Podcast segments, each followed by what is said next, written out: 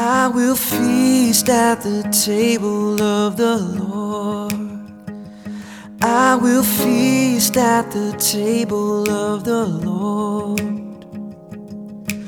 I won't hunger anymore.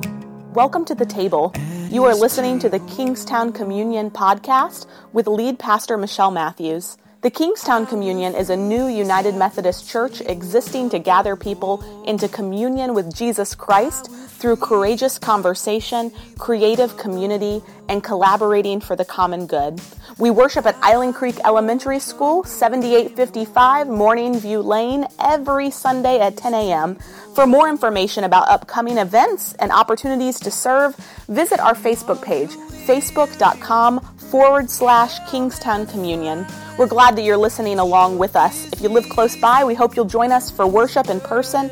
And if you ever feel so inclined to help us by giving financially, you can do so on our website, kingstowncommunion.net.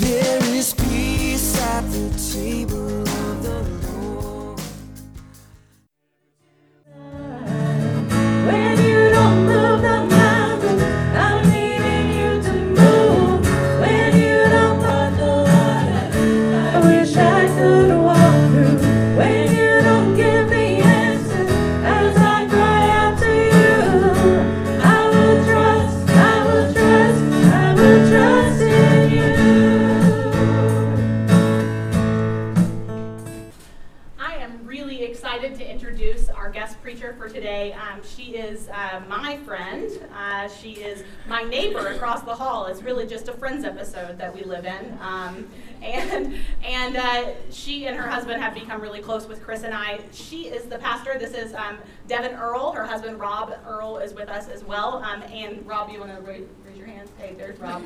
Um, she is one of the pastors on staff at Fairlington United Methodist Church in the Northern Virginia area. There are only um, four churches that are currently reconciling, all north of the Beltway. So we're south. We're the first one um, that is even coming to this vote south of the Beltway, um, and one campus ministry. So the campus ministry at George Mason is also um, a reconciling um, ministry.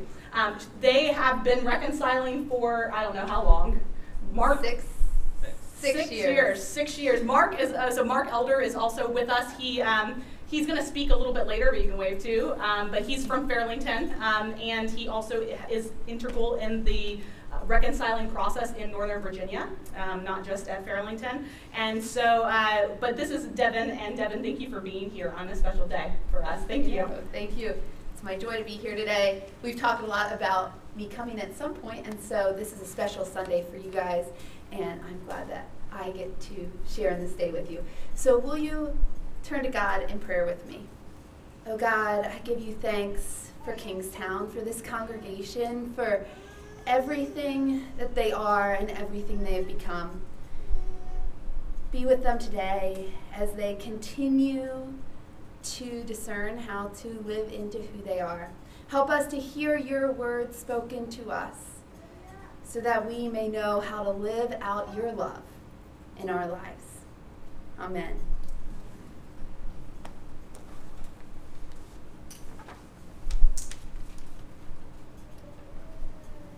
Stripped of her name, of her choice of what to wear, of her family, and of her individuality of Fred is forced to wear a red habit that identifies her as a handmaid and white blinders that isolate her from society when she ventures out to run errands for the family she has been assigned to.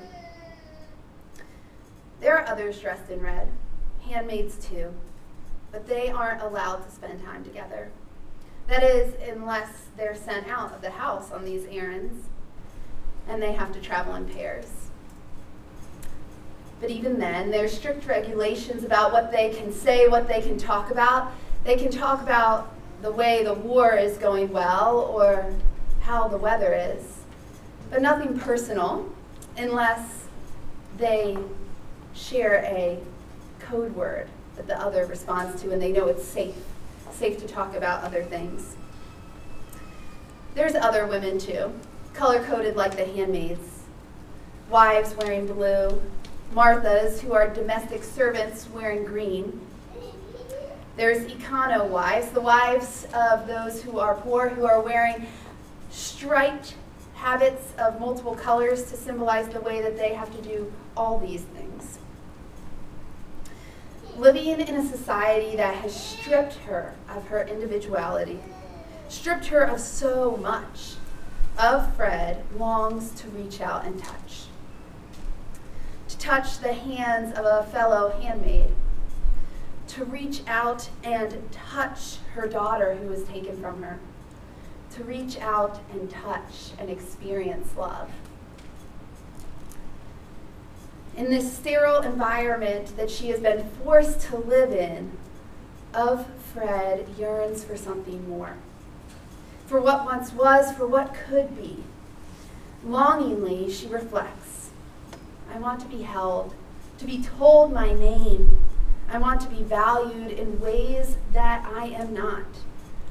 I want to be more than valuable. Stripped of her name, stripped of her dignity by 12 long years of being called impure, stripped of all she had, the woman in the crowd was powerless and she was vulnerable. Hoping for anything that could make her better, she had spent all her resources on doctors who had done nothing except made her worse. This condition, this bleeding, isolated her excluded her because Jewish law said that anyone who came in contact with her would be unclean. She's aware of Jesus' reputation, of the way that he healed the leper just by touching him, him. And so she longs to reach out, to touch, to touch Jesus, confident that she will be healed as well. Laying on a stretcher in an overcrowded emergency room, there was an older woman. Her name was not known. She was all alone. No one was there to comfort her, to help her understand what was going on. One of my colleagues found herself in that same hospital visiting someone else when she walked past this woman on the stretcher and reached out and touched her hand.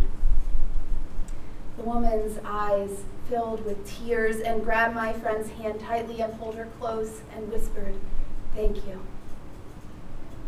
No one, except those who have had to, like doctors, have touched me in years. Nameless, all three of these women know what exclusion feels like, what it feels like to be prohibited, rejected, left out, forgotten. They share with all of us yearnings, a great desire, a gnawing of our spirits to be included, to be reached out to, to be touched, to know love, to know the fullness of what it means to live in community.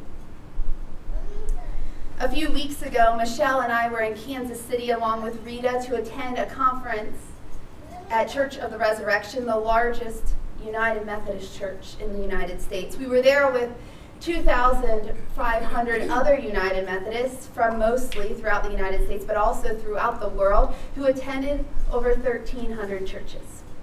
And we were all there to talk about this yearning to be included and the ways that as a church we can be inclusive. J.J. Warren, a seminary student from New York, shared another story during that time, a story of someone who also felt excluded. And so I want you to hear that story from him. I think. And as we talk about this yearning, I think of that older woman who's been doing this job for a long time, and I also think about this time that I was working at a Methodist summer camp.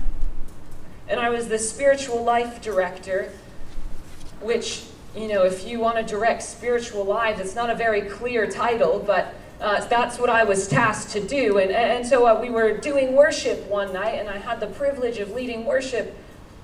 And afterwards, this kid who I had seen growing up since, you know, he was coming to camp since he was seven. And he came up to me after worship and he said, Can we talk? And I said, Sure, buddy, just you know, sit right here, right, right on these steps to the altar. And, and so there were still some folks around, and we sat down on the stairs of the altar.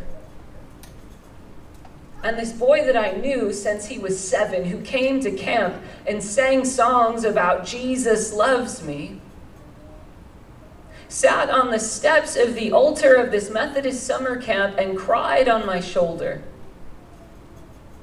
He just burst out into tears, and my sweaty camp t shirt got even more wet with his tears. And I just held him. And I said, It's okay. God loves you. We love you.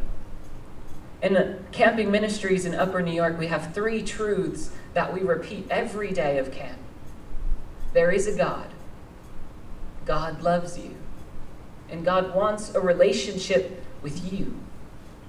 And so, as he cried, I repeated these three truths God loves you. There is a God, and that God loves you. And that God wants a relationship with you. And after a while, he, he dried his eyes and he looked up, to, up at me and he said, But I don't think God can love me. I'm sinful, JJ. I'm sinful. I'm gay and I don't think God can love me. And then he put his head back on my shoulder and kept crying. And this boy had grown up going to this Methodist summer camp. And yet, somehow, even with us telling him every single day of every single year that there was a God who loved him, he came from a church and a culture that said God couldn't love him. Not for anything that he did, but because of who he was. And as I think about our yearning for a fully inclusive church, I think about that kid and the kids around the world who are told by their churches and their Methodist churches that God can't love them. Or maybe God can love them, but God can't love exactly who they are.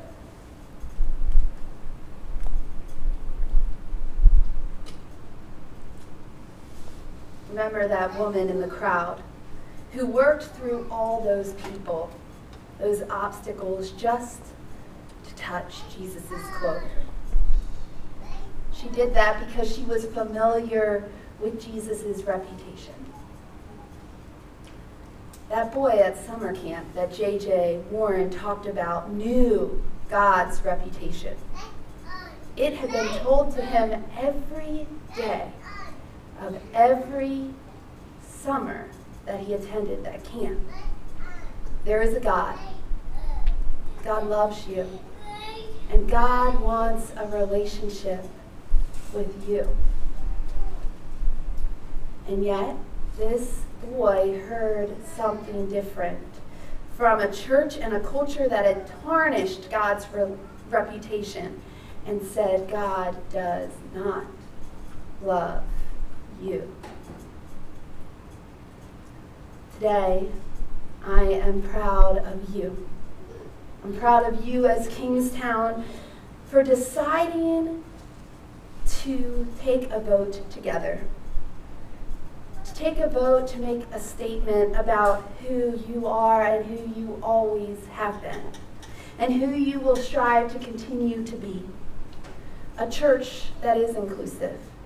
A church who says, God loves you. God wants a relationship with you. You, you, all of you are of sacred worth. A church that says this and lives this out not only for people like the woman in the crowd, or that woman on the stretcher, or that boy that JJ shared about, but for all people. No exclusions. A church that lives into the vows that we take at our baptism.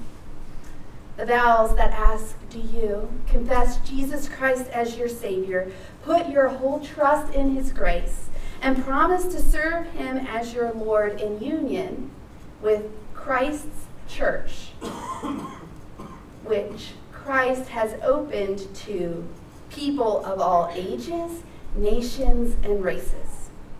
A church that extends beyond those things to welcome all people and include all people regardless of those things and regardless of ability, of gender, of sexual orientation, of economic background, and so much more.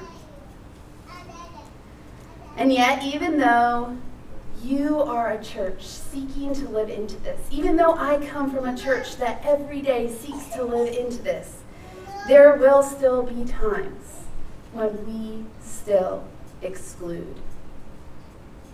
When we do or say things that blur God's reputation for others. When instead of calling people by name, we categorize them by one thing, saying, the man who, the woman who, they who.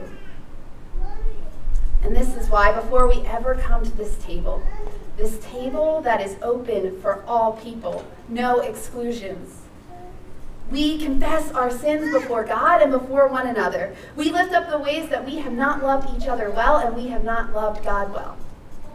And then we gather at this table that is open to all people to reach out, to touch God, to touch and experience and taste Jesus in the bread that is broken and the juice that is shared. After that woman in the crowd touches Jesus' cloak, of course she is healed. And Jesus says to her, Daughter, daughter, your faith has healed you. Go in peace and be freed from suffering. This woman who had been stripped of her name is no longer nameless and excluded but called daughter, someone who has a personal relationship with Jesus. In Kansas City, J.J. Warren ended by sharing his own yearning. He yearns for one day when all people will be welcomed and loved and allowed to be themselves and feel their callings and answer their callings. He yearns for a place where together and collectively we talk to the people who have been talked about to work towards justice. How do we become individuals in a church who invites people to reach out and touch Jesus? Who says, Come, brother, sister, daughter, friend. Come. Come to this table. Come to this table and encounter God. Come to this table and reach out and touch the one who loves you, who desires a relationship with you. Come and encounter God through this community. Come and experience peace and go free from suffering from all that is held on to you. Come all. Come whoever you are come and touch. Amen.